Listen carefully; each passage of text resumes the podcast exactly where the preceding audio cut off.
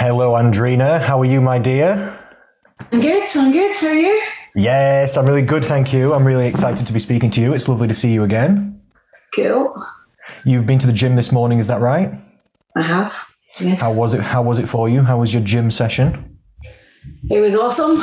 Yep. Shaky legs, shaky hands, everything. Talk to me a little bit about it. Did you go to the gym that you usually do called the Engine Room? Is that right?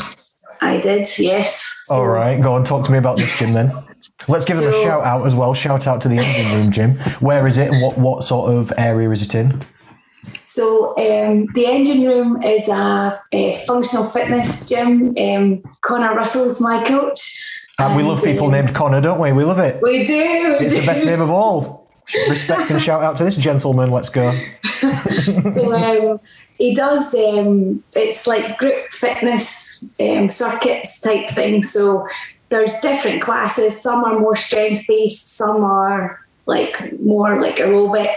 Others it's like anaerobic training. So um, this morning it was like a, an open gym type session. So he puts up um, exercises and you move between areas. And um, it was good. It's really good. So Sounds really good. You also sent me a really nice private message as well this morning that we we've gone down to a new weight and a new average weight loss as well. Hey, hey, hey! Woo! Congratulations to you. Yeah, You've been trying really hard though. The weight's been coming down nicely, hasn't it? yeah, yeah. I've been doing pretty well. Yeah, fact, I would say I've been on fire lately. Ah, good. See, we love that confidence. We love that confidence.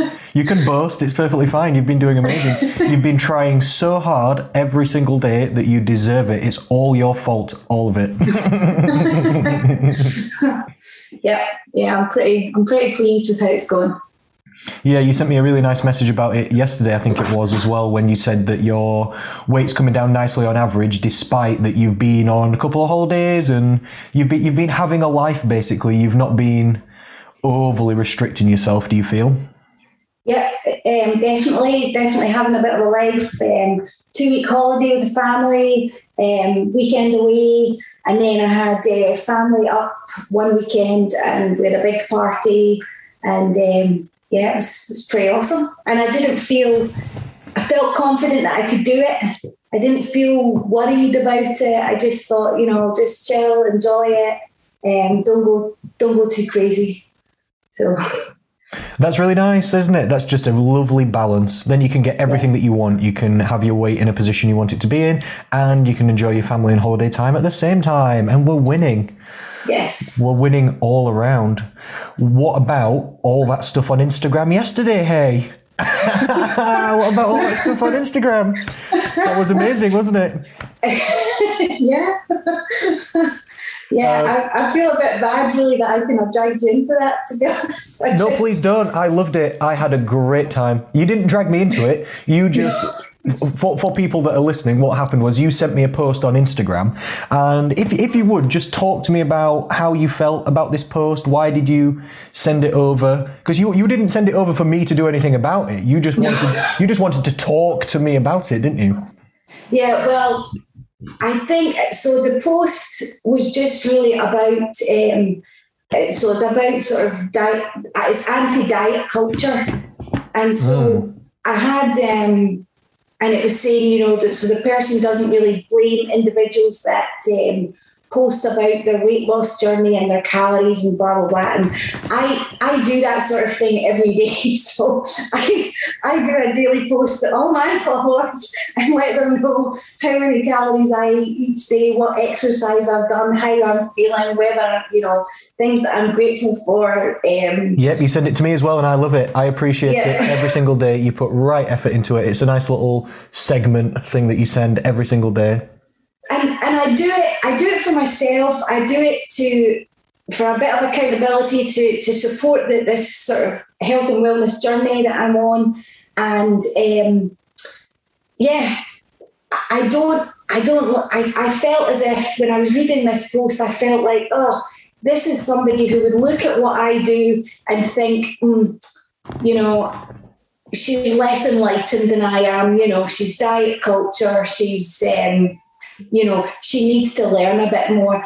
And I don't like that. so so I felt I felt a little bit triggered and I felt a little bit judged, I suppose.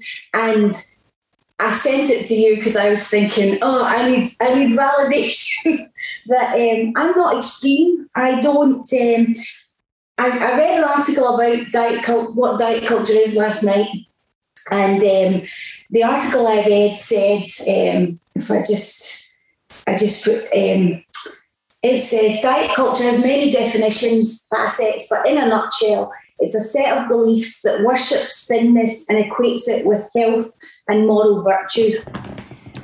So that is a definition of anti-diet culture. I am totally on board with that. But I feel that some of the anti-diet culture is really just anti-weight loss of any sort.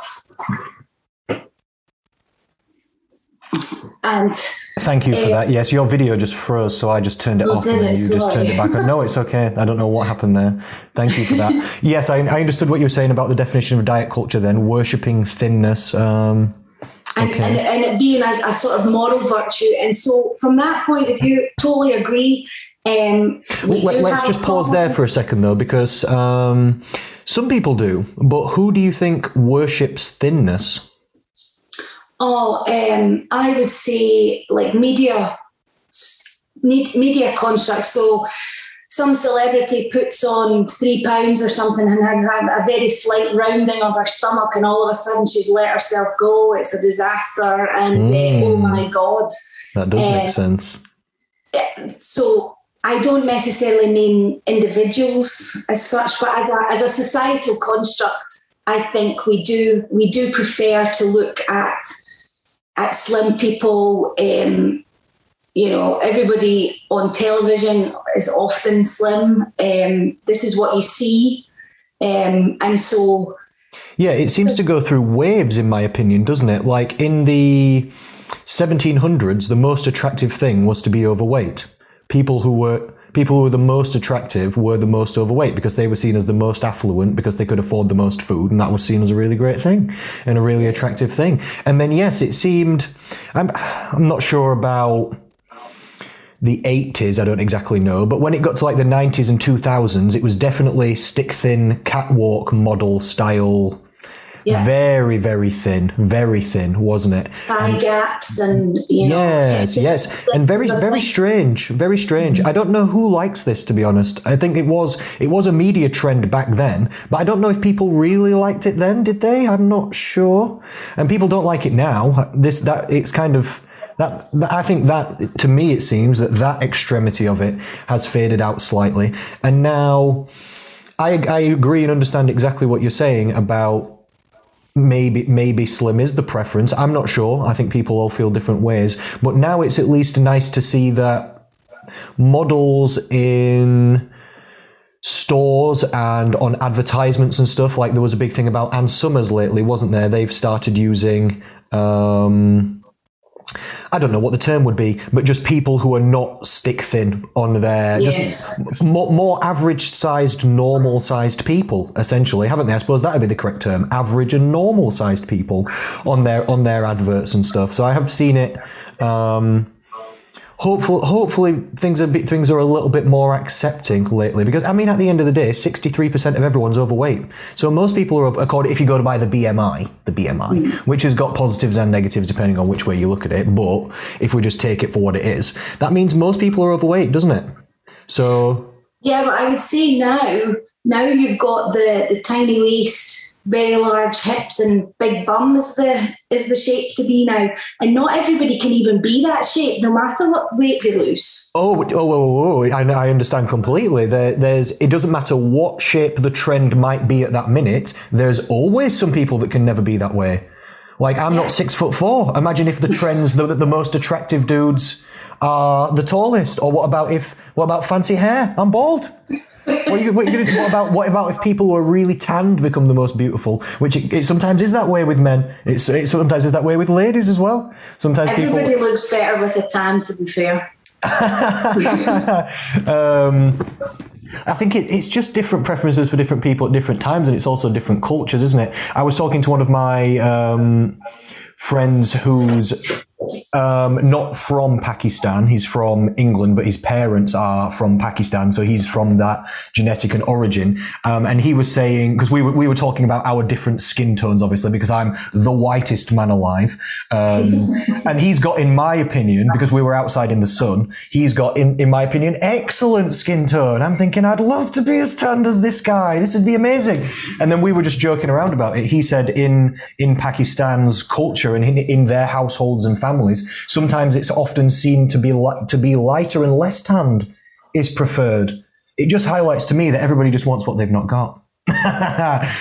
I would agree. Definitely. Yeah. Tanned people want to be less for some reason, and not tanned people want to be more. What? it's crazy talk. It's crazy talk, isn't it? It's crazy. Um, so, so, so sorry. Yes, please, please continue with the story. This this lady was against diet culture, and we spoke and we spoke about diet culture, and we can we can understand what that is, can't we? Um, lose weight And then there fast, bad diet be- restriction kind of thing. But there seems to be then a more extreme um, definition of it because I would agree with, um, you know, the pursuit of uh, arguably unhealthily thin bodies and, you know, using I. very extreme dieting methods to get there, you know, Yes. very, very extreme overtraining. It's not good Yes. for your body. Um, these things I completely agree with, but I do think as well that there seems to be, in, with some people, that there is that even weight loss, dieting for weight loss is wrong in itself, and that's just diet culture, and that's just wrong. And I feel I don't, I don't agree with that. I, I No, I also don't agree with that. That's not that's not categorically true because even if you look at normal fad diets, ten percent of people statistically succeed. So some people get healthier. So you can't say it's all bad. It's impossible. Like you can you can chat as much shit as you want about Slimming World, but they help loads of people lose weight, don't they? Yeah. So it, is it the best thing ever? Debatable. Do some people like it? Some people do. Some people don't. But regardless, it works and helps for some people, and everybody knows some people who've gone to Slimming World and loved it. And you can find that for any different fad diet, can you? So is it overall, on average, the best thing to do? Probably not. These fad diet style programs, is it? But but I agree with you. You can't just you can't just categorize it as this is bad because that is incorrect. That's just bias. Yeah, I think so, and I, and I think so. For me, I just um, I like to be right. Everybody does, you know. You like to be right. oh my lord. So I think you know I like I like to think that I'm I'm doing this in a in a reasonable, reasoned and, and healthy way. I don't over restrict. I don't beat myself up if I if I go a little bit too far. Um, I try to respect my energy levels and not train too hard. To be fair, that's been a bit of a learning curve. I've certainly smashed it a bit too hard at times, but um, Well, I'm what I always think in that get- instance, sorry, sorry to interrupt for a second. I, I never blame people for that because how do you know how much is too much until you've done it? Same with same with the dieting. You can only handle so much calorie deficit until it breaks you down and people end up overeating.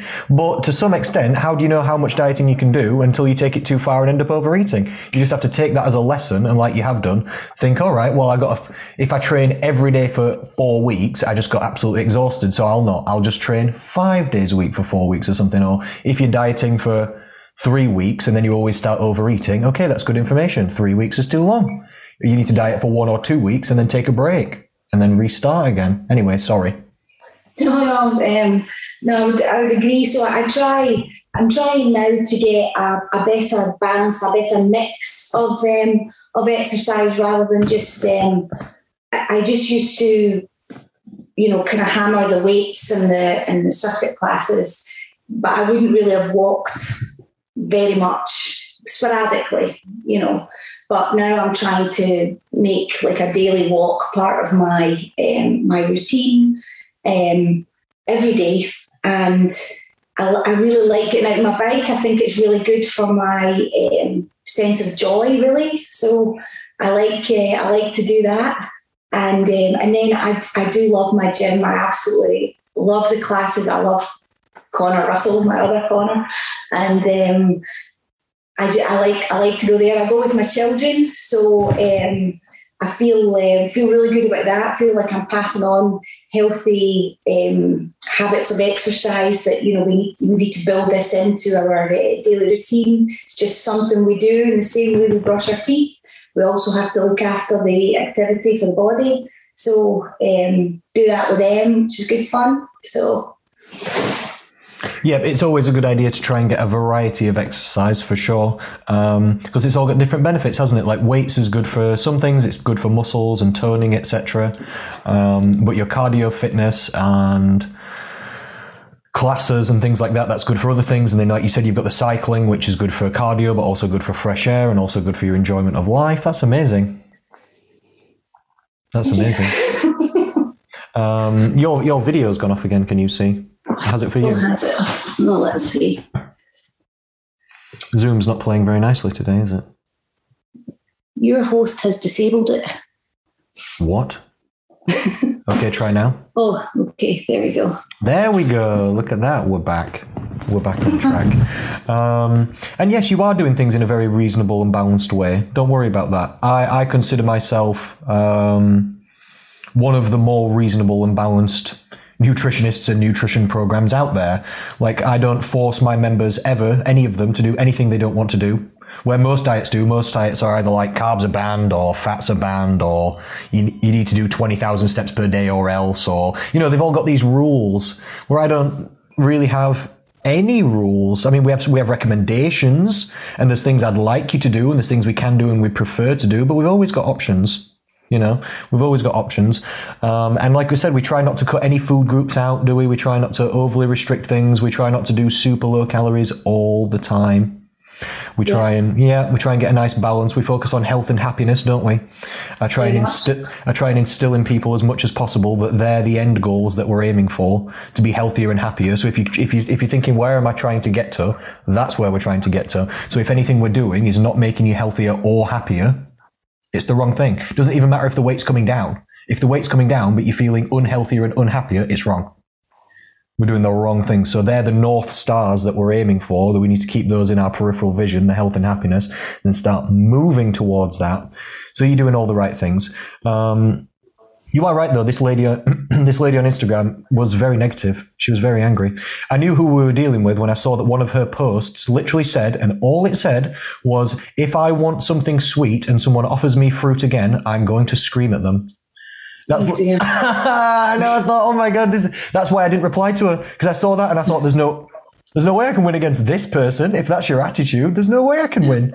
This is ridiculous. We're not even going to be able to have a reasonable conversation here. Um, yeah from my perspective, you you sent me that post and just said, "What do you think to this?" Um, so I private messaged you back. But then, as I read the post, this lady was being really quite negative. Um, she was saying that diets suck and personal trainers suck and nutritionists suck and dietitians suck and doctors suck and People who lose weight, that sucks too. People who are helping lose people lose weight, they also suck. Everybody sucks except her, I think. That's the feeling I got from it. She doesn't suck. and if you don't want to lose weight and you're not losing weight, that also seems fine. Anything else seemed bad.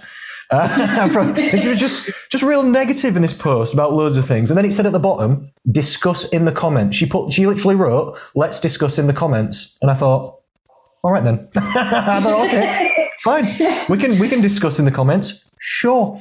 So it was it was my fault that I got lots of hate on Instagram because I did poke the bear. I literally, yes. I, yes, I poked the bear, and I poked the bear exactly where it doesn't like to, like to be poked in its logic and its reasoning. Because I was asking very sensible, calm questions about why do you, why are you putting these things online, and why do you feel the way that you feel, and that did not go down well. These people don't no. like to be questioned. No, I, I took the other tack. I, uh, I scrolled past. After messaging you. Usually I do, but I was bored. And I, I, just thought, I just wasn't doing anything that minute in time. And it just said, let's discuss. And it just, maybe it triggered me slightly. It triggered me because I like you and it, it, it triggered you a little bit. And I thought, all right, fine, I'll defend. Watch this then. Started, started, started asking some basic questions. And oh, she didn't like that. She said, No. no, the reply she put back was very angry. It was very angry. And it was quite ridiculous, to be honest. The post she wrote didn't make sense in the first place. I read it three or four times and it had no real point apart from everybody sucks. I was like, okay then. And then her reply back to me, the first thing she put was straw man arguments, full stop. I thought, what? You're just putting that to try and sound smart because you think I, you you expect that I don't know what a straw man argument is. It means arguing against a false point. How am I doing that? I'm asking questions about your points. I thought this is ridiculous. This is ridiculous. And one of the things I put at the bottom of my comment to this lady, because she seemed very angry, um, I put something like, "Being angry never, being angry never helps. Try supporting and loving people instead." Something like that, poking the bear a little bit. Yeah, just a little bit. Yeah, she, she she put a comment back, putting, um, "Being angry has changed the world, like in the past." I was like, I'm not trying to. I was, wasn't talking about changing the world. I'm a nutritionist, not an anarchist. What are you talking about? I'm, I'm trying to help. We're helping people lose weight. What do you mean? I meant when has anger, when has being angry at anything ever helped people be healthier and happier? That's what we're trying to do. It doesn't, does it? Um, Star Wars tells you it's the path to the dark side. ah, that's hilarious. No, best not to. Best not No, to. no. Um, and then I got about 15 messages of people saying, You're the worst nutritionist ever. You're awful. I would never work with you. And I was just laughing for so long. These people don't even know me. They're, they're her attack dogs. They, they, Oh, the, yeah. the, the attack dogs came on, on the defense. Especially because they hate slimming and they hate diets. She, she's the, yes, the lady on the Instagram was louder than she was intelligent. She's she's very loud, but not, but not she's not she's not she's not really thinking through what she's writing. The thing she wrote didn't really make sense. She just shouts this this is her. We i hate diets. And this is her followers. Yes you go girl. We also hate diets. That's all of their points together. I hate diets. Everyone else goes me too. I also hate dieting. Yeah. And then along comes me with reasoning. And my name on instagram is slim society. That's that's offensive to them isn't it? They don't like they don't like Probably society and they don't like slimming. I'm the who, who talks about slimming the society. It's everything they hate. Uh, ca- Out came the attack dogs. Got so many messages. You're the worst guy ever. You're the worst nutritionist I've ever seen. Ah, stop it. Stop it. I literally checked my watch. I thought, is it April Fool's Day? What's happening in this situation? I've never heard anything like this. Is it suddenly backwards day? What's going on? I This, this, this is a ridiculous. I know this is a ridiculous thing to say. It really cheered me up, honestly, and I made a nice post about it on Facebook. So I got some nice content out of it, and I didn't reply. I took the higher ground, in my opinion. They thought they won by putting loads of snotty comments to me. I found it hilarious. So I was happy. They were happy. The lady on the Instagram put some snotty thing that she thought sounded smart back to me, and her followers were like, "Yeah, get him." so, so, so she thought she got me. Her followers were like, "Yeah, you showed that guy," and I, I loved it as well. I thought that is hilarious. I loved her social justice warrior mental gymnastics she was playing to get around to these points she was making to me. I thought that is ridiculous. I enjoyed it. They enjoyed it. I thought let's leave it. Everyone wins. I'm not even reply. Probably everyone's happy. best. Probably best. When I saw that about if someone offers me some fruit, I'll scream at them. I thought there's no there's no reasoning with these people. Literally, literally. It, no, it's, there's no reasoning. There's no reason. No. We have to continue the the positivity journey without them. I'm sorry, Andrina. I, I I tried to. think so. I think we need to. We just have to save ourselves. No, we just have to carry on. I know. Uh, I only save the people who ask me to save them. Literally, I try not to bug other people, and I tried at that minute because I was being inflammatory. And I just thought, oh, well, fine. If you want to discuss, let's discuss then. I, I like arguing online, especially about nutrition. Come on. Anyway, crazy or what? Crazy. Very, very crazy indeed. I can't believe you did that. it's only Instagram, isn't it? What are you going to do? Yeah, it's only Instagram. No, yeah, it's true. It's true. Pe- People commenting back, it's no big deal, is it? It's no, No. big deal. I enjoyed it. I enjoyed it. Um, let's go back to the original topic of conversation, though. You're doing really well on the program. Can I ask you a little bit about how all this started, if that's okay? Like, like how did you how did you first hear about my program in the past? Okay, uh, so I'm not sure if you picked this up from my post yet, but I have a best friend called Brenda, and uh, she's kind of like my big sister, really. Um, she's always trying to look out for me, and um, she's actually really sweet. And uh, she's she's a fabulous friend to have in your corner. So basically, I've been at my gym. We run, or Connor runs, um, eight week, twelve week nutrition challenges periodically. And uh, I always do really well on them because um, he's fab. He does, you know, he's got really great um, ethos, very similar to yourself, flexible dieting, um, moderation. Obviously, we all know um, whole foods are the best for us. They've got the most nutrients, etc. But you know, a wee bit of fun foods is um, can be can be factored in, and you know, not to get too stressed about um, occasions coming up being just being mindful and getting back on track eh, right away um, moving forward. So I've been doing that sort of thing, but it's kind of got me into a wee bit of a kind of yo-yo type scenario um, lately, and um, I'm not I'm not at a weight that I'm particularly happy with at the moment. Um, I lost I lost five stone a few years ago. Oh my god, that's um, powerful. Well done. Yeah, but I'm probably about about two stone heavier than my lightest currently, and um, I've been struggling to find. I keep trying, and I. I um I, I post my my goals and I I look for the small wins and I look for positivity and I look at my non-scale victories and um, and I do my best. I keep trying, but I do find um, without a bit of support and accountability, I struggle a bit on my own. So earlier this year, I was feeling pretty down. I was um, was quite stressed.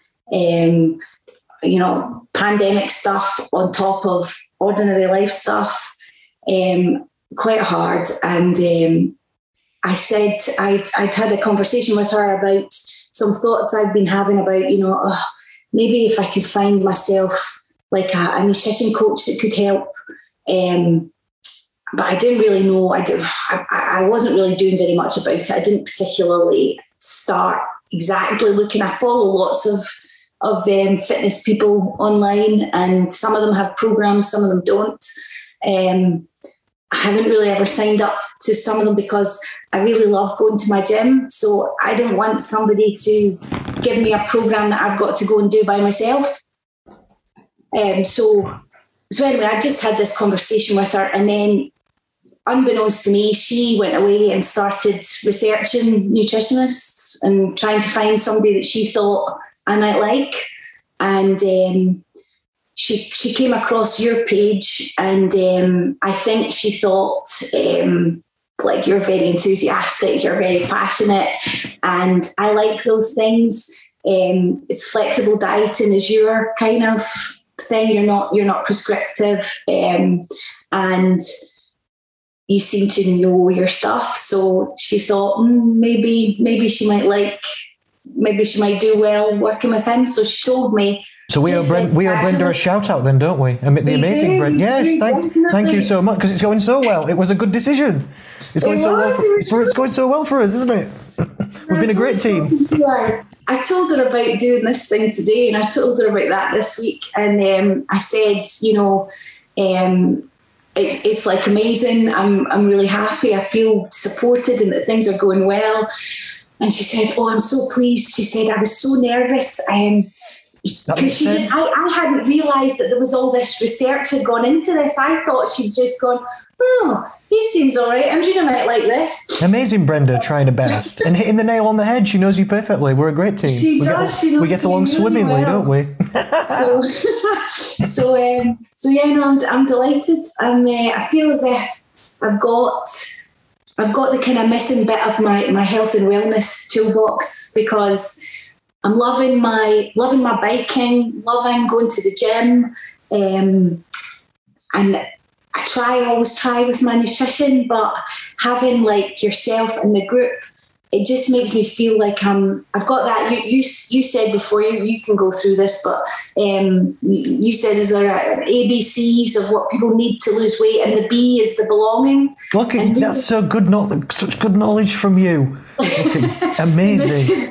this is the bit that I feel I was kind of needing. Yes. Um, because I, I, I'm, undoubtedly I will need guidance and, and you'll need to tell me thing and things and I guess read me in perhaps. But I, I have learned. I've been doing this for quite a long time.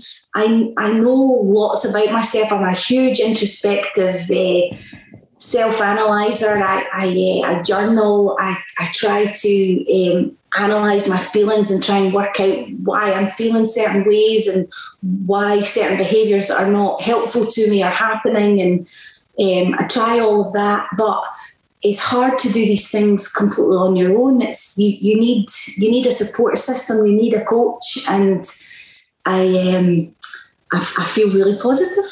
So Oh, that's amazing. So that makes sense. Yeah. So you were uh, enjoying your gym work and the eight week sort of blast programs they do there, but you were just looking for a little bit of support in between that as well, because things were getting yes. a little bit off track in between those times. Yes. Which makes sense. And that you said that was causing some kind of yo yo up and down. Um, so you were just yeah. looking for some, not alternate support, but extra complementary support. Exactly. Because I, I, honestly I can't tell you how much I love the engine room. They are just see through lockdown. Um, you know, Connor was he lent out equipment to everybody. He did. Um, he'd organised like online classes. You know, we had um, we had challenges, and, and people were were supporting each other. It's really like a, a kind of community thing. It's it's it's a great thing to be part of, and I wouldn't I wouldn't want to give that up for the world, really. So that's amazing. Tell, tell people um, where, just in case any listeners happen to be near there, where, where, actually is this gym? So Connor uh, is in Falkirk in Scotland. Falkirk, and, the uh, famous Falkirk. The famous Falkirk, yes. And um, in my opinion, um, it's the best. It's the best gym in the country. yes, amazing.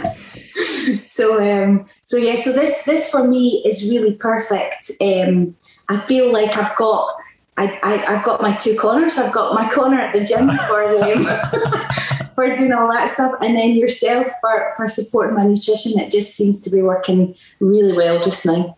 So yes, I um I completely agree. And we, are moving forward really nicely. You're making changes as best you can. The weight's coming down nice and consistently, isn't it? You check in yeah. with me often. That's that's probably the biggest part of the program. Like I think sometimes people misunderstand really what my program's about because it is about food education, but not yeah. not in the way people really think. People think, "Oh, I already know what to do," but what the education is on is how to fit, how to how to do what you know you should do. It's how to fit it into your lifestyle. Okay, I know I know that everybody knows really that they should eat a bit less and move a bit more if you've got weight loss goals. That's the basics of it, isn't it? But it's okay. How are we actually going to do that and fit it into your life? That's what and make it sustainable and manageable. That's what we really teach people. the other half of the program is the accountability and support, isn't it? And I always tell every single person in the consultation because I have a either a video call or a phone call or an in-person meeting, depending where people are. Um, like you live in Scotland, I live in Sheffield, and we're working together as a great team. The, on, yeah the online program it's it's fantastic isn't it? It's fantastic through nowadays through technology we've got facebook and video calls and zoom like we're on now and all this kind of stuff. We can stay in great contact. And we, we stay in contact every single day. And I, I say to every single person in the consultation like i was mentioning that the most important part of success on the program is the feedback from the client to me. What i've always seen throughout all of history is the people who feedback the most always get the best results that's how it goes. It's not the people who've got the most weight to lose or the people who even really try the hardest, depending on what your class is trying the hardest. It's not the people who make the most changes fastest or anything like this. It's the people who feed back the most. They get the best results because if they feed back when they're doing well, they'll get continued motivation because I'll say, yeah, good, continue. And other people in the group will say, yeah, good, you're doing fantastic. They'll think I am doing fantastic because they're getting that positive motivation and feedback coming back to them to continue going on. So it yeah. keeps pushing you. And then if they feedback when they're struggling, that's how we support them.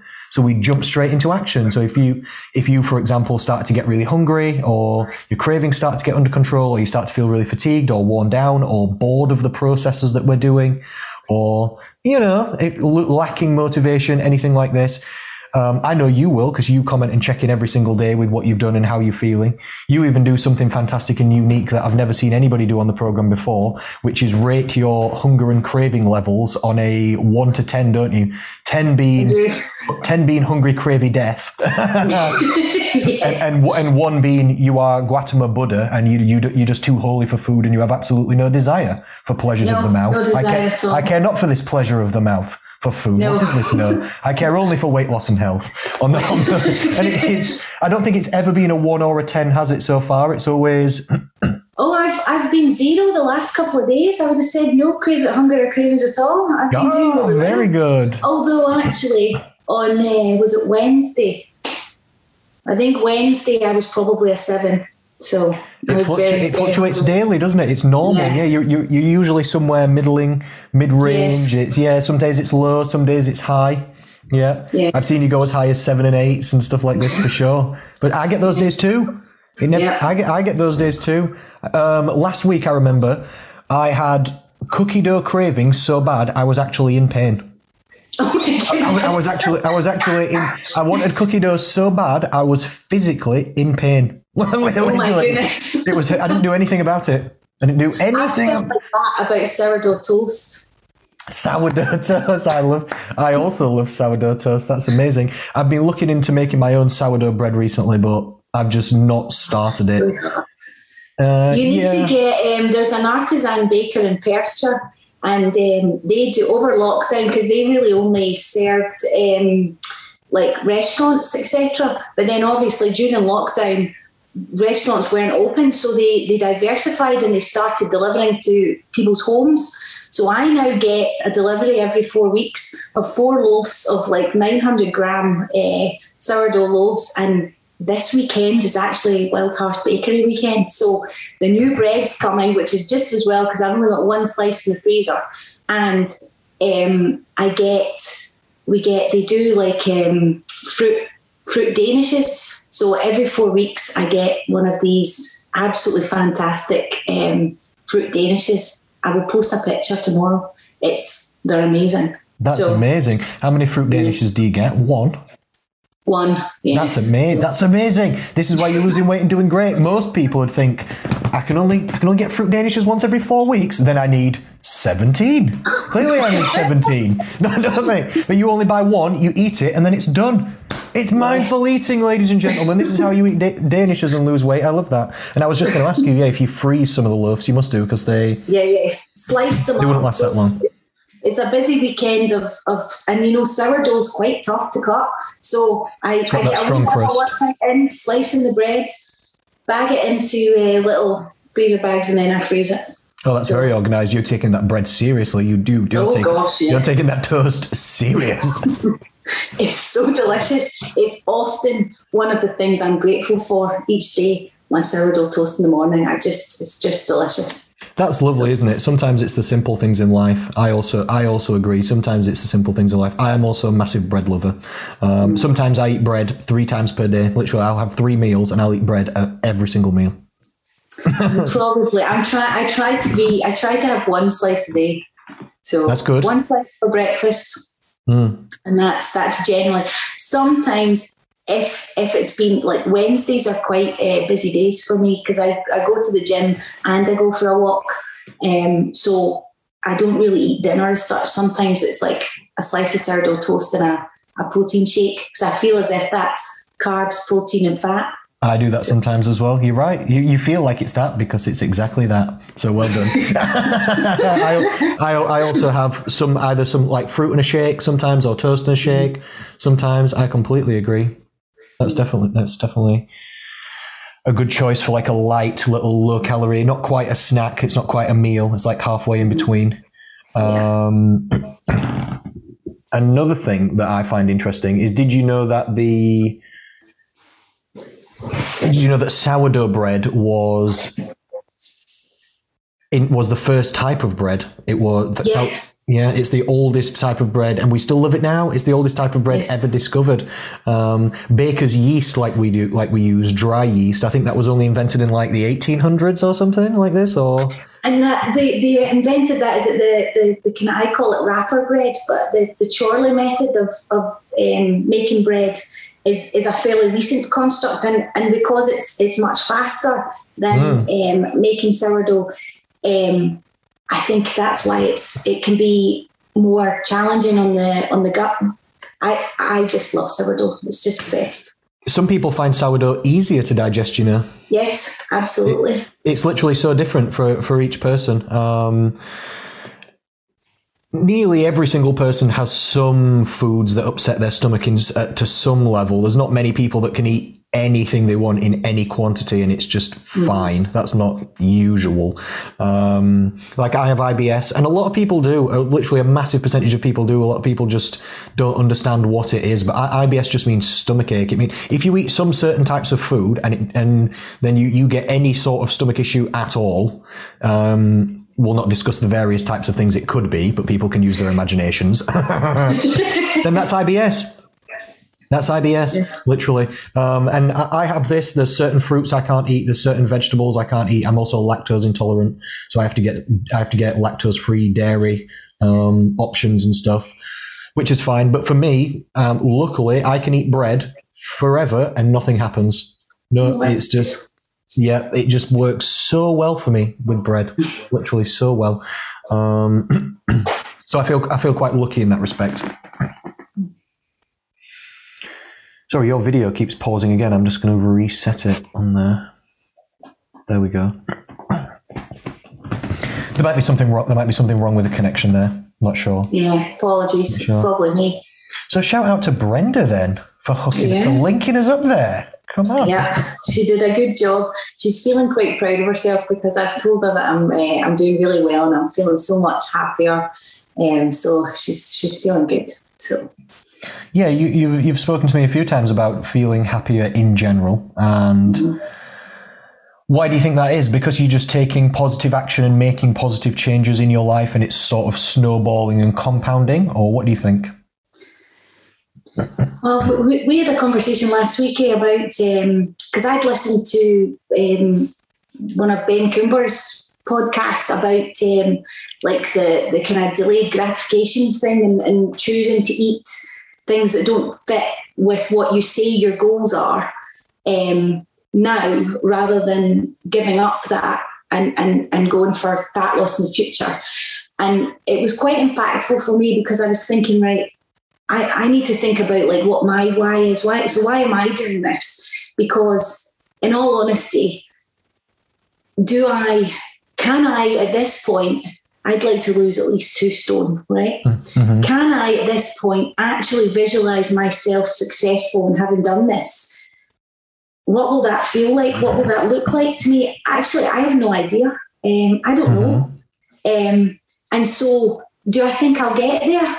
Maybe. I, am not sure. yes, I so, understand so therefore, if I'm sitting with pals and we're having a great time and we're having drinks and we're having nachos and blah blah blah, for me to give up that pleasure now for for a for a pleasure in the future that I don't even know if I'll get and I don't even know what that will feel like, that feels like a poor transaction. You know, this this now feels good to me. I, I'm going to choose that. So so I was thinking, right, so I need something, I need something more powerful now to set against that.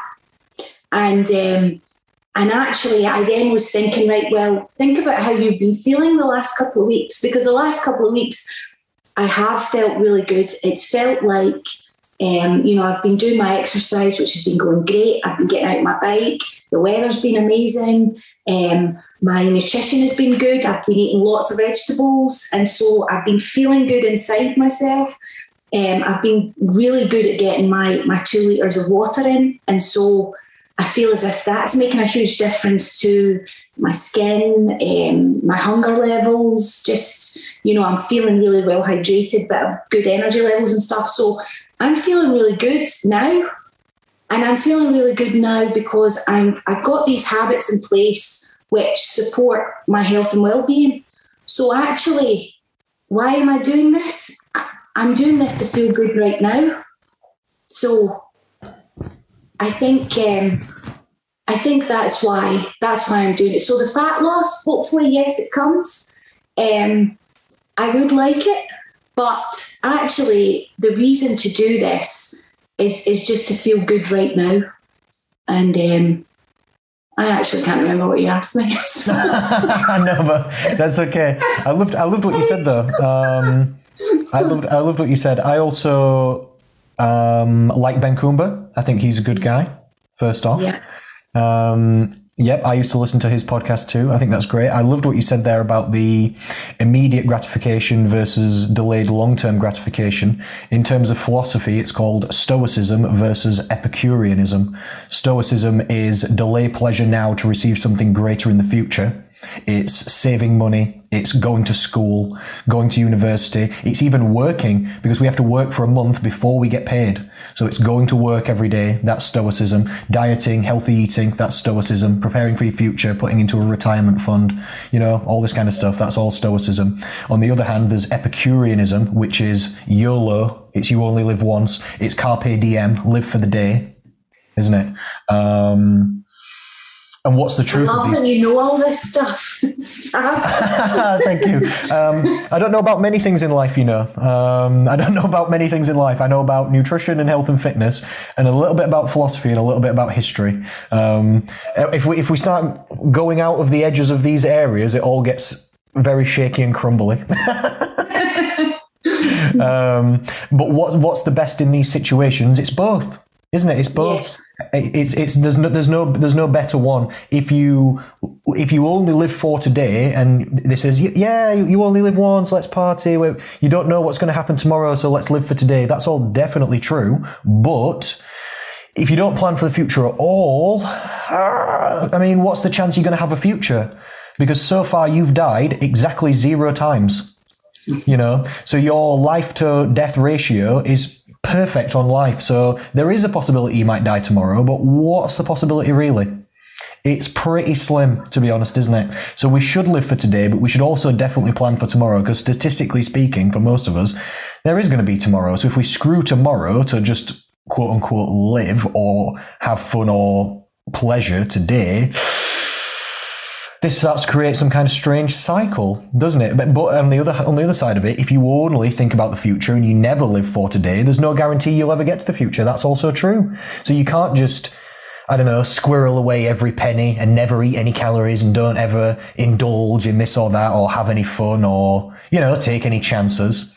Because then, then you'll. It's like the thing you said the other day um, about the, or maybe it was in one of the lectures about uh, taking the middle road Yes. So you need uh, you need to take the middle road. You need a little bit of both. You so. definitely need both. Balance is the balance to most things is often best, isn't it? Like if you if you look at Zen, it's the yin and yang, isn't it? It's it's both sides of it coming together to create the one thing. Without without one of them, they can't even really be the other. They need to be together. There needs to be a little bit of both, and that is one of the things that's. Um, difficult about dieting. Um, in, psycho- in, in psychology, and especially with drug addiction and stuff like this, there's an acronym and it's called PIC-NIC, and it's positive, immediate, certain, um, then negative, something something. I forgot what the last two are, but it's it's for when people are addicted to things. They it, the the thing that it gives them is that it's positive, it's immediate, and it's certain. That's why they go back to it all the time.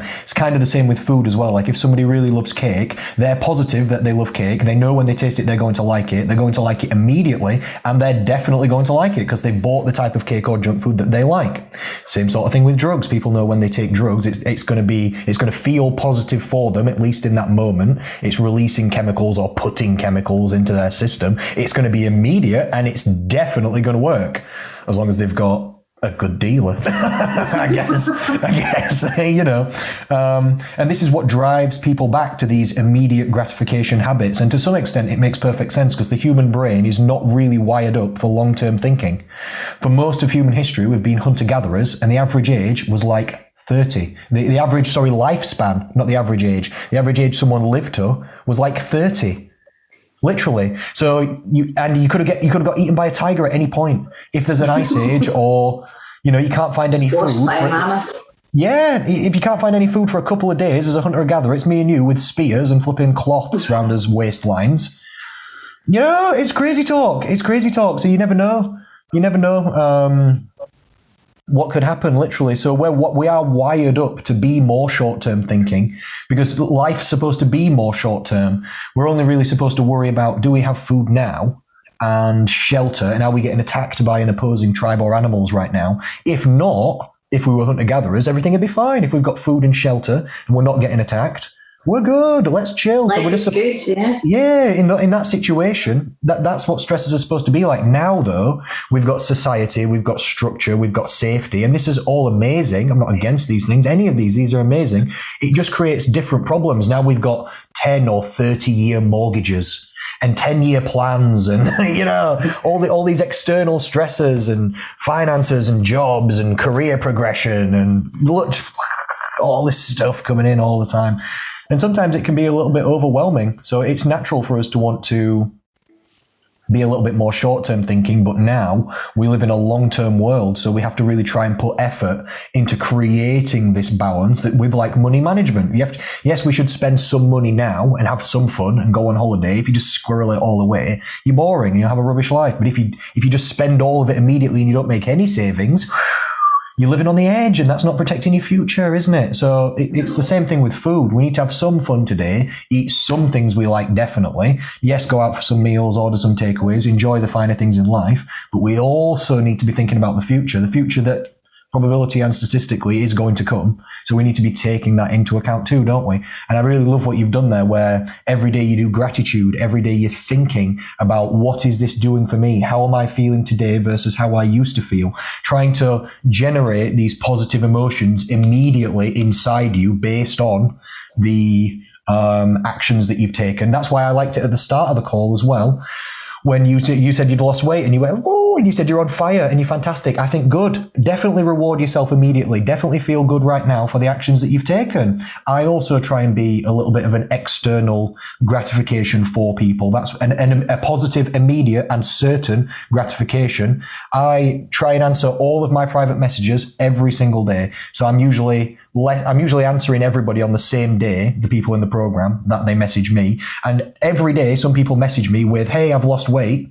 And that's cool, isn't it? They're feeling good. They've seen the weight go down. I try and be one of the picnics, the positive, immediate, certain things for them where they know they can message me saying, Hey, my weight's gone down. And they know they will get a positive, immediate and certain reply from me, you know, and that'll give them hopefully a little bit of a boost to then think, yeah. It's one of the, it's one of the things I love, um, because you, you do always you're very responsive to messages and you're always like a positive cheerleader and you've got the the great advice and you know bit of bit of humor and stuff in there. So yeah it's it's a it's a really good positive thing for the program i would say very much so. I, I like i am very very much a person who responds to um, oh, you're doing well. I think, oh, yes, I am. I'm going to try it. yes, that's amazing. that's amazing. Um, and again, some people do like that and some people don't. You know, some people that's have joined true. the, pro- yeah, some true. people have joined the program and they don't like it. Some people have literally joined and said, everybody's so nice here that I find it weird.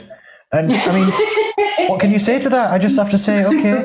Like a lot, a lot of people won't like my personality, and maybe when I talk and explain nutrition, it doesn't make sense to them. They think, "What? Who's this guy? What's he talking about? It makes no sense." A lot of people think that. When you hear it, I just talk the way that I talk. When you hear it, you liked it, and Brenda liked it. Thank you very much.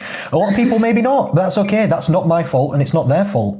I just do it my way. Other people do it their way. They can, they'll find a fitness professional that works for them with a plan and a program that works for them. My way is I think that maximum support is the best. I like to be in close contact with my members. I like to know who they are. I like to respond to people every day. It helps you. It also helps me.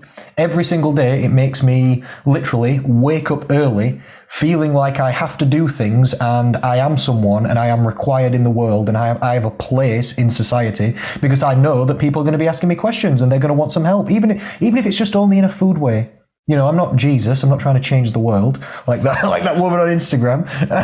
you know, I'm just trying to help people eat a little bit better. But it, it helps me being in contact with my members every single day as well. Because I, I wake up and have to get myself ready early and get my my own gym work and food and stuff sorted early and out of the way so that I can then give my time to other people who are definitely going to be wanting it. And this is good. This gives me great fulfillment and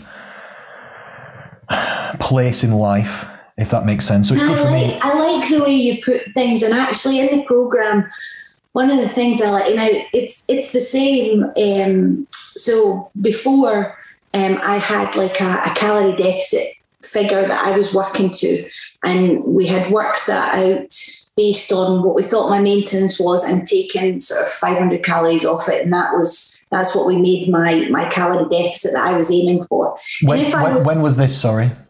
with with Connor at my my gym here. Yeah. So- okay, that makes sense. So that's um so that was like my, my deficit figure. And and if I were to go over that a little bit, that's fine. Maybe another day I'll be under it a little bit. Yeah. But I feel the way you've kind of tweaked it, there's my my maintenance figure, and basically that's there. That's there for me every day. And actually, if if I'm feeling it's a good day for fat loss, then then I'll be under. But if not, just eat to maintenance. Now that was always available to me, always. Um, but I think just just flipping it around that way means that so now I don't well actually I have gone over, but generally speaking, I don't go over.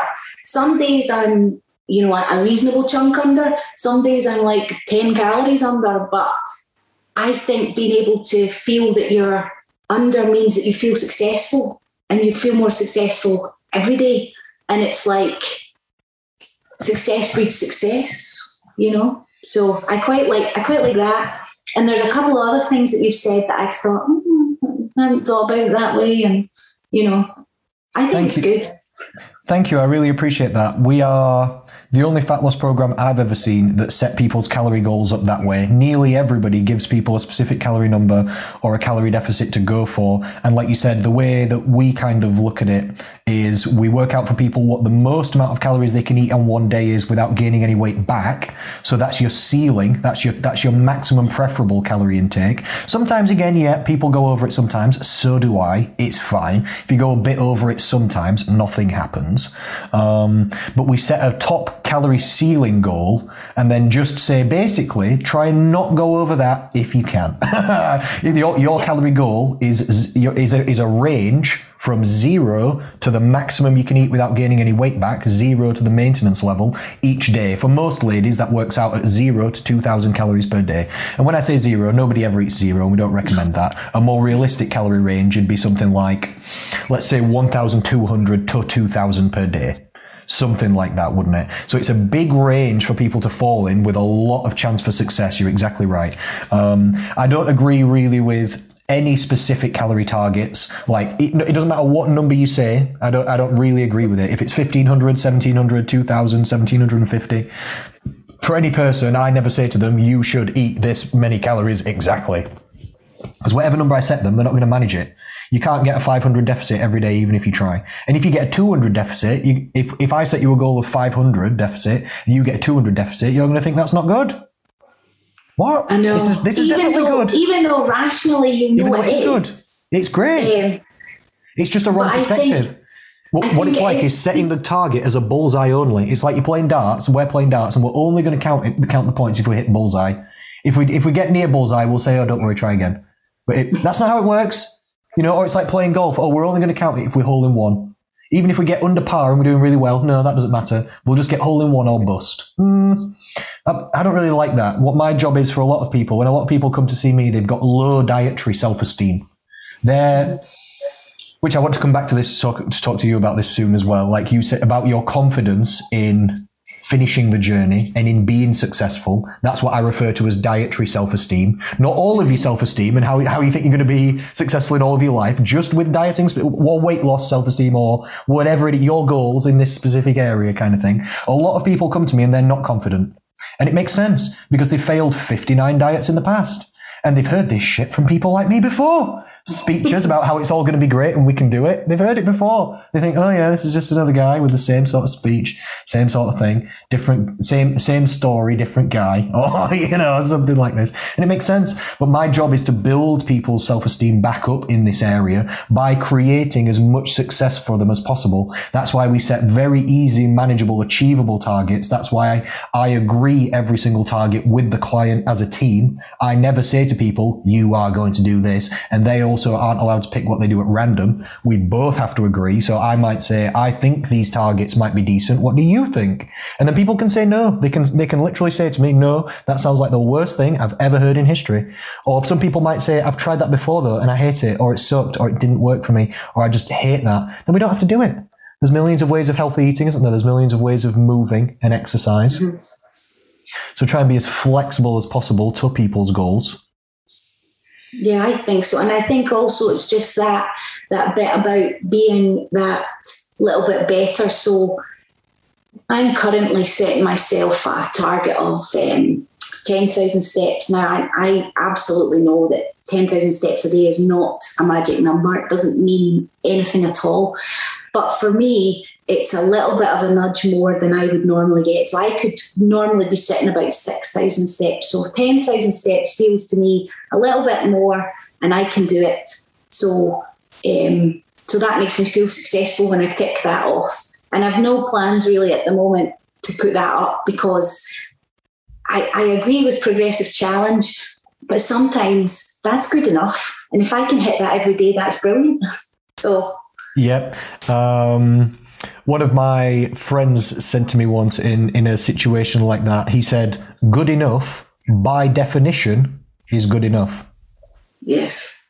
And I thought that is, you're exactly right. Like you said, sometimes it's good enough. If it's good enough, that's why it's called good enough. Because you don't have to do more because it's good enough. Good enough. I agree. I agree. I agree. And what I always try and teach people with fat loss as well is going harder is not the way to be more successful at fat loss. Going, doing more is very, well, I can't say it's very rarely the correct option because some people don't do enough and they need to do more. But if you're already losing weight and you're doing what you can, a lot of people think I should be doing more. No, the way to be successful in fat loss is not to do it more or harder. It's to do it for longer. That's the thing that gets people. If to some extent, the harder you make it for yourself now, if you just start doing 15 or 20,000 steps, or you start taking your calorie intake lower and lower, or you start exercising twice per day, it's going to go really well now for a couple of weeks, but you're going to burn yourself out. And, yeah. and got, most people have got a decent length of time. Fat loss takes a while to accumulate, doesn't it? Most people do, on most programs in the world, most people do one to two pounds per week something like that, some some loss. So then you can work that out for yourself. How long is it going to take ish on average? And it's hard to lose two pound a week as well. You've got to really be slogging Oof, it. It's really hard to be it's honest. Hard. Half to one is, uh, is, is is my probably happy place. That's lovely. It's really slow. I mean, it's really slow, but actually, it's more sustainable. You can actually do it. This is part of it, isn't it? This is part of it. Um, one of the things I say in the lectures is fast is fun, but slow is sustainable. Which one's best? Neither. Both. Literally. It, literally, science even shows this in dietary success. People who diet faster lose more weight on average. People who diet slower keep more weight off. So what should we do? Should we lose more weight or should we be keeping it off? Both, preferably. Neither's better. We don't want to lose weight fast and then gain it back. We also don't want to lose weight so slowly that you get bored of it and lose motivation. People who lose weight fast, they feel more motivated because they see the scale going down. It's the only thing that gets people through these VLCDs and 500 calorie a day diets and supplement and shake only diets. I call them S diets. Soup, shake, supplement, and shit diets. um, it's the only thing. The only thing that gets people through them is nearly every day, sometimes every day, they can step on the scale and it's gone down again because they're starving themselves to death. And that motivation and a little bit of adrenaline just flipping keeps them going. Um, and and it, that is a real thing. That is a real thing. And I also have to take that into account as a coach because when people join my program, one of the things I really try and do is get people a good result right at the beginning so that they can get a boost of motivation, see that it's going to work, worry a little bit less, think, oh, my, oh, it is working this. Okay, I can do it a little. Just give them that little bit of a, a boost and confidence. Try and get a good result right at the beginning. People like to lose weight fast. It's fun and it's motivating, but Yes. it's it's also not giving yourself chance sometimes to acclimatize and to do the habit changes necessary to keep it going afterwards. But if we lose weight slow, it does allow the habit change and it is more sustainable in that way. But there's a risk of you getting bored of it and getting sick of doing it because it just it, it, if it just takes ages. You know, if it took months and months and months and months, or years and years for some people, I know, I know, nobody wants that, do they? So there's a ba- so which, is best? Neither. A balance between both. And that's why on our program, I recommend to people to just take it day by day and play it by ear. Sometimes have periods of going fast. If you feel like, right, for the next couple of weeks, I'm going to drop my calories down and bump up my exercise, I'm going to go savage and try and get one or more pounds off. I think fantastic. I'm not going to hold you back. But then we might have to, after a few weeks, we might have to scale it back a bit. Go back down to your half a pound of loss for a few weeks so you get your energy levels back up, you relax. You have to do this with exercise too, like I do weightlifting. If you want to get stronger, you have to plan periods of time, four, six, eight weeks, where you're going to blast an exercise, shoulder press, or something really hard, but you can't just blast it non-stop forever. That's crazy. That's how you get injuries. You can't just keep putting the weight up every week. At some point, it's going to become a struggle and you're not going to be able to just keep pushing more weights. Then you scale it back, take a rest or drop the reps down or drop the weight down a bit, leave it for a week or two, get your energy levels back up, resensitize to the exercise, blast it again. It's the same with diet as well. It's the same with diet. So I encourage people to take periods of time if you're motivated and if you're feeling good to lose weight as fast as you can. Go for it. Do everything you can. I'm not here to hold you back, but we also need to be taking period of time going slower we like to, we, we even recommend that people spend time eating around maintenance on purpose, don't we? To get your energy levels back up, to allow the habit changes to settle in, to learn how to eat a medium calorie intake. Not just way too much because fuck it, we don't care and we're not dieting. And then, oh, another super restrictive diet. People just usually hover between these two things. They're either on a diet or off a diet. Off a diet's too many calories. On a diet's flipping 500 calories. And they just go back, forth, back, forth, back, forth, back, forth, never learning to actually eat medium, maintenance, moderate calories in the middle. So I like people to spend some time creating deficits, definitely, and moving forward fast, get that weight off. Let's do it. We want to achieve the goal, keep your motivation up, keep moving.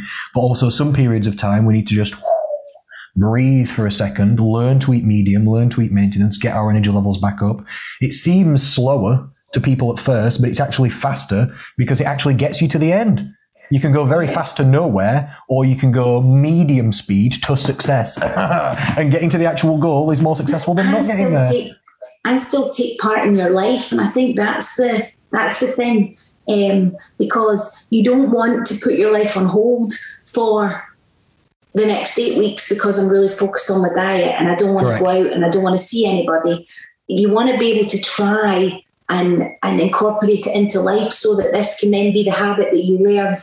I'm You need it to, otherwise, when you go out after the eight weeks, the weight will just come back. You know, if you, Yes. th- this is why like programs like The Biggest Loser and like fat loss camps and stuff never work long term because the peop the the ways that people lose weight are artificially created scenarios and environments not congruent to their normal life. So they go somewhere complete. Their normal life is making them overweight. They go somewhere to do different things and become slimmer, then go back to the place and position that was making them overweight, and then they wonder why they're overweight again. It's obvious, isn't it? So rather than trying to just completely do different things and then switch everything, oh, I'm going to be no, no, no, no, no. Just start slowly altering your normal life to get it under control. Yeah, I completely agree, and I I think I liked um, I liked the wee video you posted yesterday about. Uh, oh, Camera's playing up again. Hey. Oh no, it was my uh, my phone. Somebody called me. Oh, yeah, the camera froze. know my iPad. um, no, you, you were you were talking yesterday about um, social life uh, ruining your fat loss, Yes. and uh, the thing that I thought was really funny was when you were saying, "Do you think that thin people don't have enough, don't have any friends? They're not as social." yeah, that's exactly. I know, I know. Some, that's why I said I said beforehand on the video that some people are not going to like it when I say this. but it, but it's but it's real true life perspective. And some people have had to have really serious words with them because they're just going on through their life all the time really wanting to improve their health sometimes being unhealthy sometimes having physical health issues. Literally they're in pain and their body is being damaged by what they're doing. And they say to me I just can't lose weight. I just can't do anything about it because I've just got too many social events. But you, you just have to zoom out from the scenario. And what I said on the video was do you think do, do, do, people think that slim people go to less social events and have less friends and do less things and are less social than overweight people it's not true. It's stati- it's even statistically not true. It's not true. If you if you see someone who's slimmer, it's not because they do less things than you. It's literally not. It's just due to the food choices that they make while they're doing things, and that is in control. And I try and say this to people, not to be a dick. I'm not. I'm not trying to. I'm not trying to upset people. I'm trying to get them to to see in their mind that they can make a separation between seeing their friends and eating to eating and drinking too much. These are not the same thing. Most people, yes, you're exactly right. I know what you're thinking. Most people, they they bring these two things together like they're inextricably linked. And again, it's natural. People have been sitting around fireplaces or sitting around the animal we just hunted or the, or the plants we just collected and sharing out food for longer than we've even had history. We've been doing that since before we even invented writing, sitting around food and sharing as a social experience, chatting, sharing food as a way of bonding and a, and a way of even safety. Because if I share my food with you now, because I just killed this animal, if I don't kill one next week but you do, you'll share, but you'll share back. This is built into humans to have food as a social event and to chat while we're doing it and to want to share and, you know, try the, so it's natural to want to do these things so most people do do it but in the world that we live in now it's very easy for it to go too far how we, most ladies like we were saying their maintenance is around 2000 how easy is it to eat over 2,000 calories? If we go out to a restaurant with a few cocktails and a dessert, we can eat over two, more than 2,000 in one meal. Yeah. Can't we? I actually, as um, a kind of uh, epiphany moment for me, um, when I when I was uh, losing um, weight, the the kind of first big chunk that I that I had lost, and I was thinking, you know, I hadn't actually realised that some people really thought about their calories. I was quite overweight, really quite overweight, and I, and I just thought they were lucky, you know. But actually, then being like in the gym and stuff like that, I realised no, actually they've done it on purpose. They've actually they've actually made choices um, and you know decided not to have you know because they went out last night. Oh, I'm not going to have that donut that's there today. I'll, I'll not bother having that today. Um, or they'll go out for an extra walk, or as part of their holiday, they try to make like a lot of activity as part of the day so that there is a bit more that you can that you can eat and, and they're and they're conscious about it. And and so as a as me as a, as a as a fat person I was like oh I didn't I didn't know you did that. I, yeah I, I understand exactly what you mean and you're exactly right. I will say that there are some people that are slim without trying yeah. There are, yeah. literally. Some people have got really active jobs. Some people are really tall or really got good big muscles, which makes you have a fast metabolism. Some people just don't like food as well. Some people literally Yeah. don't like eating. It's not many people. It's, it's literally, it's all, it's few and far between, but some people don't like food. Some people don't like desserts. They don't like eating. Some people, you know, so there are people that are slim just by accident or just it's just the way that it is. But it's not it's not the majority of people. The majority of people like you said if you actually talk to them they'll say oh yeah i'm going out for a meal tonight so i've i skipped breakfast this morning. Or like you said they build in a bit of a walk or they'll build in some they, they exercise and stuff like this. This this is literally why the program is called the six steps to slim because the way i designed the program was i looked at what are the if you split everybody into two groups the people whose BMIs are higher and the people whose BMIs are lower. What what is the difference? What are the things that, that uh, if you look at everybody who's slim overall, what are the most common variables and things that they are doing? Between what, what are the differences between these two groups? The first one is like you said. What did you just describe? They're thinking about their food and about what they're doing and how it affects them. That's why the, the start of the program, Six Steps to Slim, step one is called mindful eating. Some people think it's a calorie counting program. It is not a calorie counting program. 50% of people on the program don't calorie count, and I don't calorie count. So how's it a calorie counting program? Do we start with calorie counting? Kind of, yes. We start with a food diary, of which one part of that is calorie counting, but we also look at other nutritional information and use it to track people's body weight and results as well. But we start off with mindful eating. Overall, people are people who are slimmer are thinking about their food, paying attention to it in some way, caring about it in some way, whether they intermittent fast or they go to Slimming World or they're a vegetarian or a vegan, either for the health benefits or because they care about the animals there's something going on where they are actively thinking about their food all the time and having some level of control and influence over it. Number two is that they people who are slimmer on average move more on average, regardless of what type you do, whether it's walking, biking, swimming, yoga, it doesn't matter. Higher activity and movement levels. People who are slimmer on average eat healthier foods, literally less processed foods on average, more whole foods, more fruits and vegetables, only five a day, all this kind of business. Um, our fourth step to slim is that people on average who are slimmer snack less. They stick to more well-rounded actual meals of the day, not quote unquote grazing throughout the day. This is terrible for people's weight management in most instances, not always. Some people graze all day but don't eat real meals, but not, and then they still slim. Everybody knows there's like one person in the office who seemingly just snacks all day but doesn't put on any weight. But what you don't see is that they didn't eat breakfast. They they walk a lot, and when they get home, they don't really eat much either. You know, they just literally just graze all day, just on little bits of like a rabbit of some kind. um, but snacking and psychology and stress management, isn't it? And then if you look at the two groups as well of high BMI and low BMI, people with higher protein intakes have lower BMIs on average even regardless of their food choices or preferences or mindfulness, if even if you take out people who are calorie counting and everything out of the equations and variables, if you just rank people by protein intake, the higher the protein intake is on average, the lower the BMI is. Due to more whole food choices as well, faster metabolism, it keeps you fuller for longer, all those kind of businesses. And then the sixth steps to slim is liquid calorie management, isn't it? Slimmer people on average drink less calories. They they consume less calories through liquids and oils than on average um, people who weigh more do. So that anyway, sorry that I just gave that entire speech. I just went through the full flipping six steps of slim. But it's, um, I was just really glad to hear to hear you say that that you you you you took you noticed that people who are are slim are actually trying, and on average, those are the areas that they're trying in. Those are the most effective areas to work at. So that's the areas I work at with people too. People feel like this with me sometimes. I think as well. People see me and I'm quote unquote already slim that's what they think. And then they think, oh, it must be easy for him. He's already slim. I think, wait a second. You know, if you see me on video every single day or every single week and I always look the same weight or level of body fat, that means I manage my calorie intake correctly all the time. all the time. You've seen me on video for years. I've been making these videos for more than five years. Sometimes every single day, sometimes twice a day. I always look pretty much the same weight or body fat level, don't I? Always always managing the calorie intake, always correctly.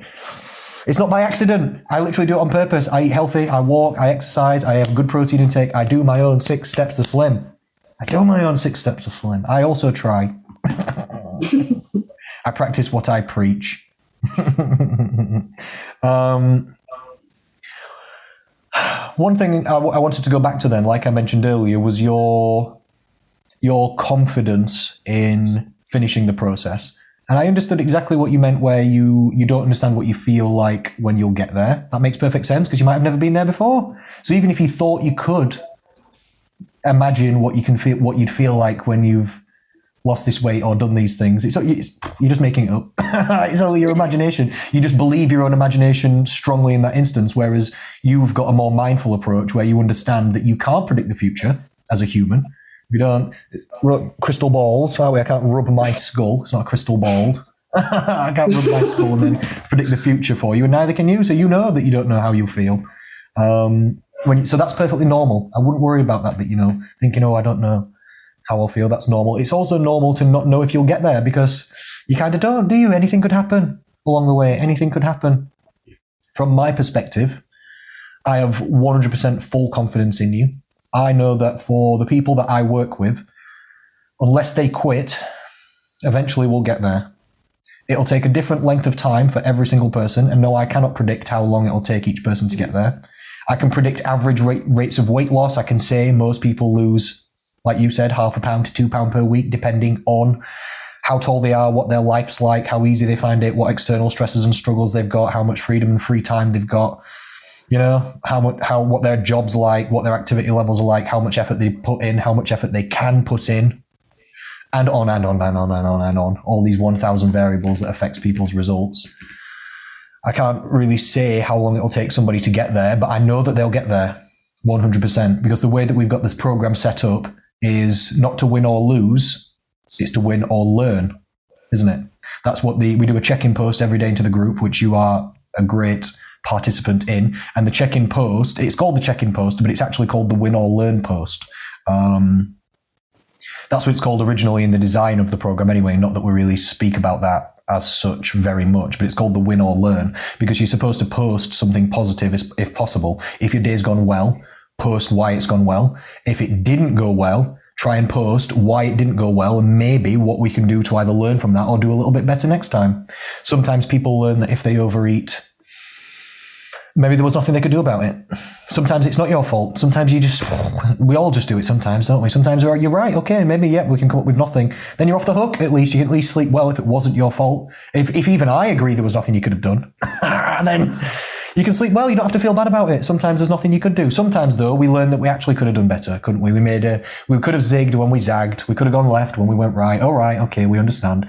Next time, we'll try and do a little bit better. If you do that for long enough, every day you'll either do well or you won't do well, won't you? And if we do well, we'll win. And if we don't do well, we'll learn why we're not doing well. And what will, what will learning do? Learning will give us the tools and mindfulness and position that we need to we need to be in to win. We only succeed by learning, don't we? So we need both. And if we just win and learn and win and learn and win and learn for long enough, every single person gets there. Literally, for some people, I'm not going to lie, it takes years. Some people come to me with 15 stone to lose and they're they're not confident in their success. They've failed every diet in the past. They're struggling. They're on highly processed diets all throughout every single day, basically. Low activity levels, health issues as well, sometimes multiple health issues. There's some people on the program who've got low thyroid, polycystic ovary syndrome, and diabetes. Basically, every, every metabolic disorder you can possibly have. There's some people on the program that have got all of them. If you could tick all the boxes of all the shit you could have going on in your life that makes it hard work and awful, just tick all of them. So sometimes this is what situations people are dealing with. And sometimes it does take time and it is a bit of a journey as we often describe it. And we'll win or learn along the way, but we'll get there. You will definitely get there for definite. As long as you keep checking in and you just keep doing what you're doing. Will it be smooth? Probably not. There'll be ups and downs. Probably not. Probably not. I'm a dramatic person, so it's unlikely to be dramatic. Smooth. Oh my lord. so yeah, there will be. I'm certain there will be drama, but I am certain that I, I really do because I I have not given up. So I'm two stone heavier than I wish to be, but I've not given up. I haven't the whole. Even when I was trying re, a wee bit unsuccessfully myself, I was still trying. So I'll not be giving up.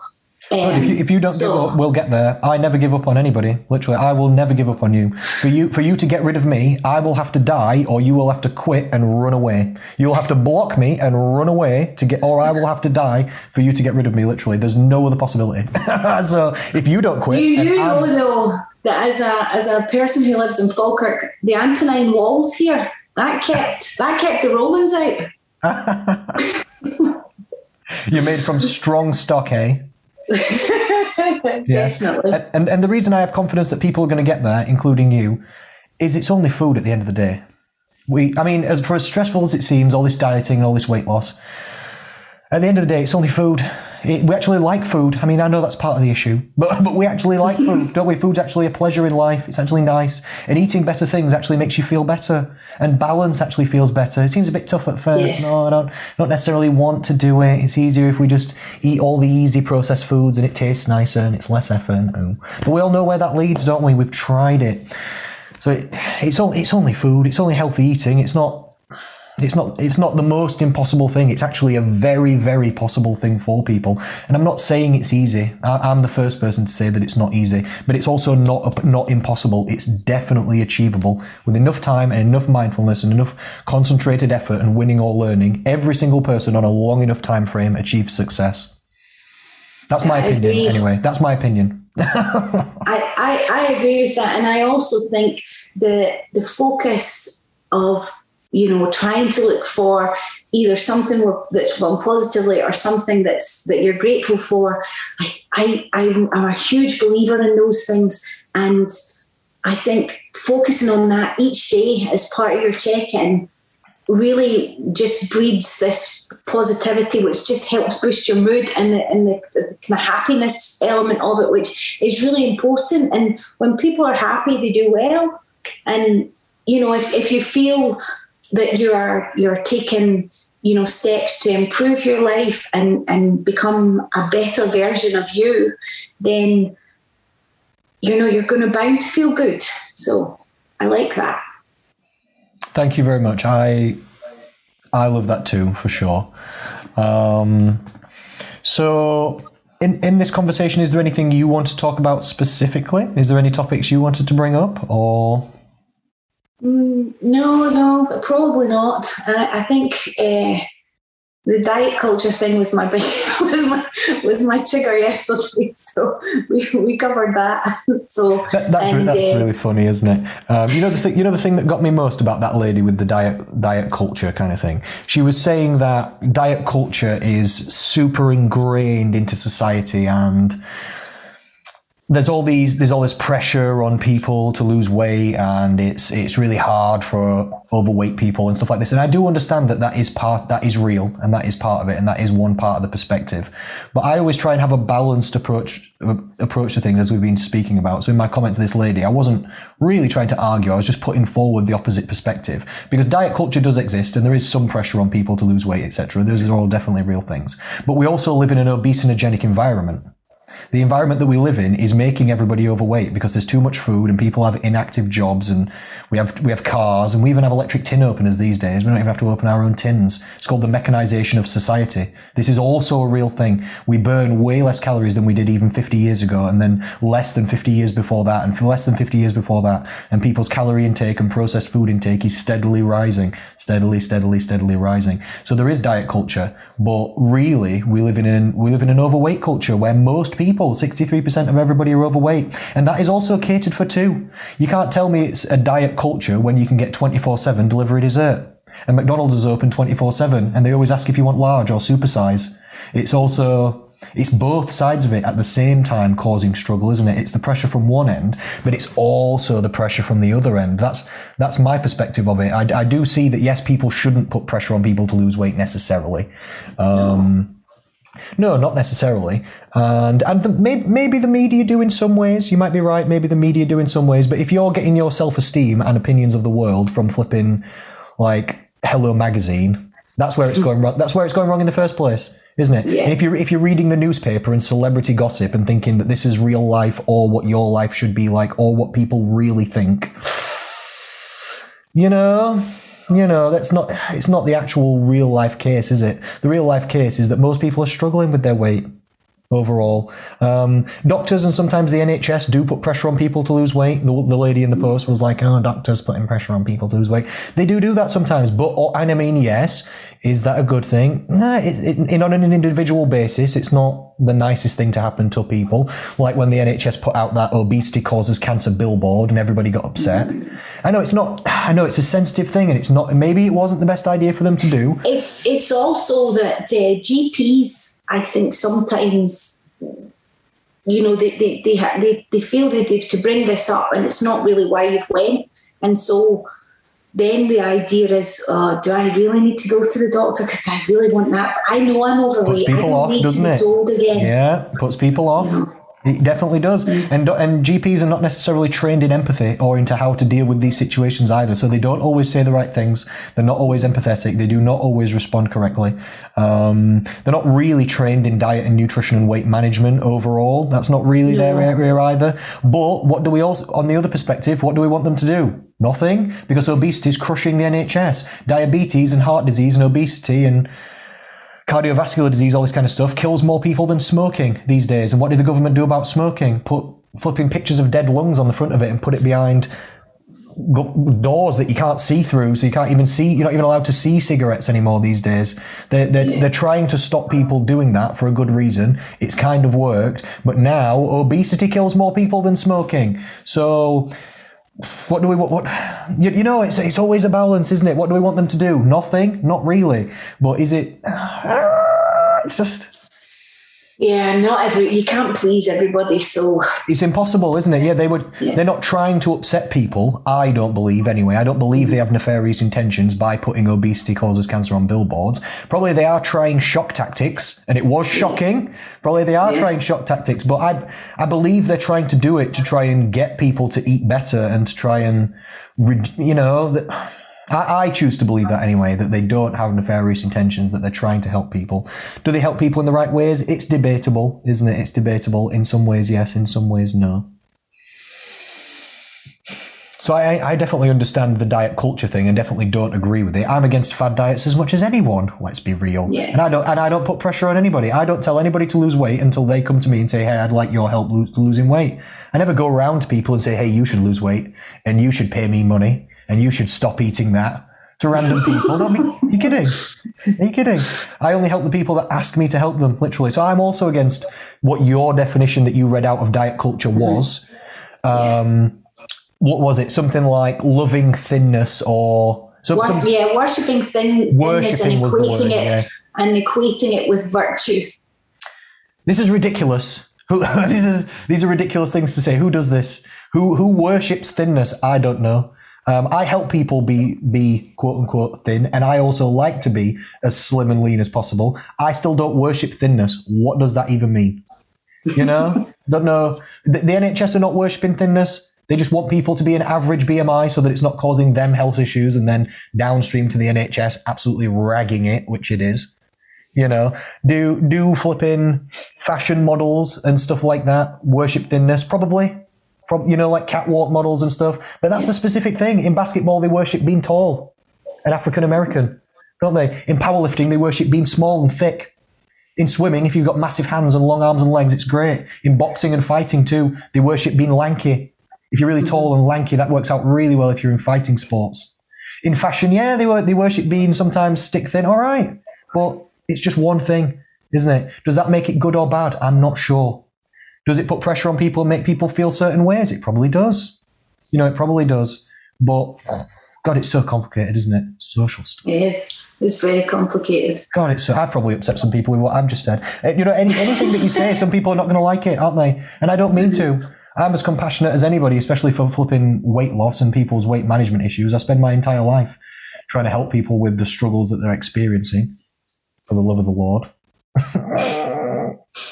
Isn't it? All right, I've got one last question on the summary for you then, Andrina.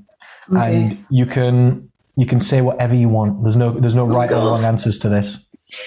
If you had one piece of advice for people, just in your opinion, for improving their health and happiness in any way, what would you, what would you say? What's your top piece of advice for people if you can come up with just one? One, only one. Well, Eh, if you want if you want to do two, I'm not going to shoot you. It's going to be it's going to be fine. I know it's hard to come up with one, isn't it? Specific. I I think um, I think that you should um, try and do one one thing each day that you think moves you closer to a healthy version of you, whatever that is. So if that's so just so- something, something that will just move you a little bit closer. And if you do that every day, then you're going to be in a great place. That'll compound exponentially and go off the chart. That, I think that's what I would say. Try and be a little bit, do something that moves you a little bit closer to where you think you want to be each day. There you go, ladies and gentlemen. That's your quote of the day from Andrina Massey. I can do no better than that. This has been the Slum Society Show. We'll speak to him. We'll see you again soon.